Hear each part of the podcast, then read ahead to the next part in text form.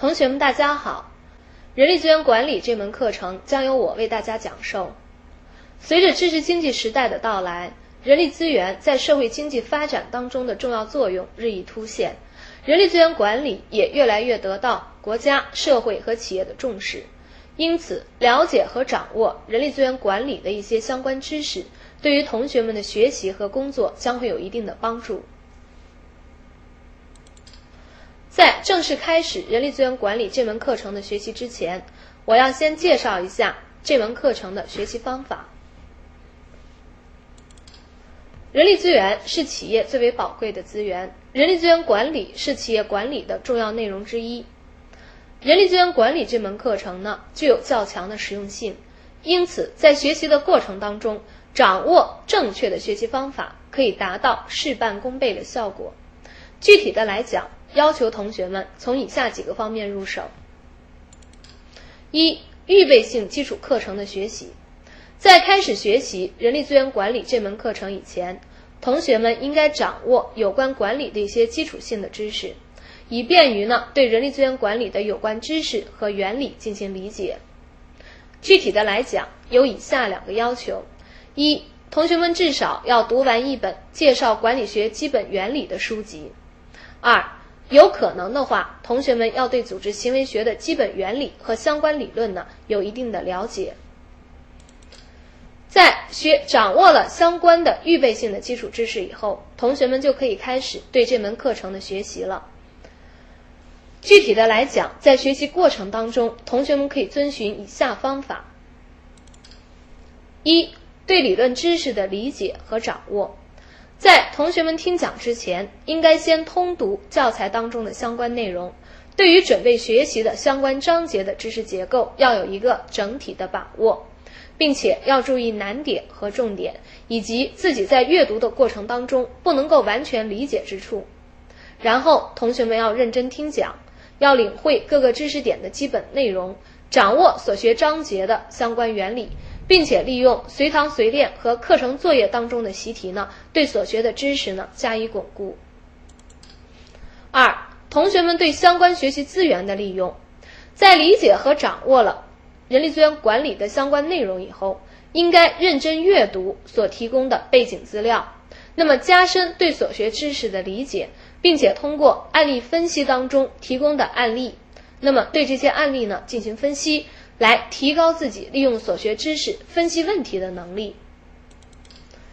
第三，同学们要注意拓宽学习领域。首先，同学们可以利用课余时间呢，阅读参考书目当中列出的参考书籍，以更加深入的理解所学的有关知识，或者说可以利用参考书籍呢，帮助理解学习过程当中的重点和难点。二。在学习过程当中，同学们应该利用相关资源当中提供的专业网站的网址，及时的来了解人力资源管理的最新理论和实务的动态。这样呢，保证同学们学习内容的持续和不断的更新。第三，有条件的同学可以对有关企业的人力资源管理实务呢进行一个实际的考察，并且结合自己所学的知识呢进行思考和分析，提出自己的建议。这样可以使我们的理论知识和具体的实践呢结合起来，达到我们最终的学习目标。下面我们就开始人力资源管理这门课程的学习。今天我们要学习的内容是第一章人力资源管理导论。在第一章的内容当中，我们主要要了解人力资源和人力资源管理的相关概念，以及人力资源和人力资源管理的一些发展状况。第一章的内容包括四节：第一节，人力资源是企业最宝贵的财富；第二节，人力资源管理的职能、内容和意义。第三节，国外人力资源管理的发展与模式比较。第四节，人力资源管理的基本原理。其中，第一节的内容主要是对人力资源，主要是对人力资源相关的一些概念所做的介绍。第二节的内容主要探讨了人力资源管理的相关之相关内容。第三节介绍了国外人力资源管理的发展状况以及国外人力资源管理模式的情况。第四节主要探讨了人力资源管理当中几个重要的基本原理。下面我们就开始第一节内容的学习。人力资源是企业最宝贵的资源。在第一节当中，我们要讨论以下三个方面的问题：一、人力资源的概念；二、人力资源的特征；三、人力资源是企业最宝贵的资源。什么是人力资源？所谓的人力资源，是指能够推动经济和社会发展的全体劳动者的劳动能力。也就是说，劳动资人力资源实际上是劳动者的劳动能力，这种能力能够推动经济和社会的发展。那么，企业的人力资源呢，主要就是指能够推动企业生存和发展的全体劳动者的劳动能力。作为一种特殊的资源，人力资源呢具有其自己的很显著的特征。具体的来讲，人力资源呢具有以下几个方面的特征。首先，人力资源具有生物性。人力资源蕴藏于作为人这种生作为生物体的这种人的身上，因此呢，人力资源必然要和人的生物特征呢相联系。所以在人力资源发挥作用的过程当中，不可避免的要考虑到人的生活环境、工作环境、劳动条件等等。人力资源的第二个特征是人力资源具有能动性。人是一种有主观意识的、有主动性的生物，那么人可以自主的决定自己自己做什么或者自己不做什么。因此，人力资源的发挥，人力资源作用的发挥，在很大程度上取决于人的这种主观的能动性和积极性。所以在人力资源管理和开发的过程当中，要注意对员工的主动性和积极性的激发。人力资源的第三个特征是时效性。我们知道，人具有一定的生命周期，并且呢，在人的生命周期当中，并不是在每一个时点上都是人力资源发挥作用的最佳最佳时期。也就是说呢，人力资源发挥作用的最佳时期呢，有特定的年龄段和特定的时期限制。因此，对人力资源的开发和使用呢，要注意它的时效性。那么，人力资源如果过过长时间的闲置呢，会导致人力资源的衰退和浪费。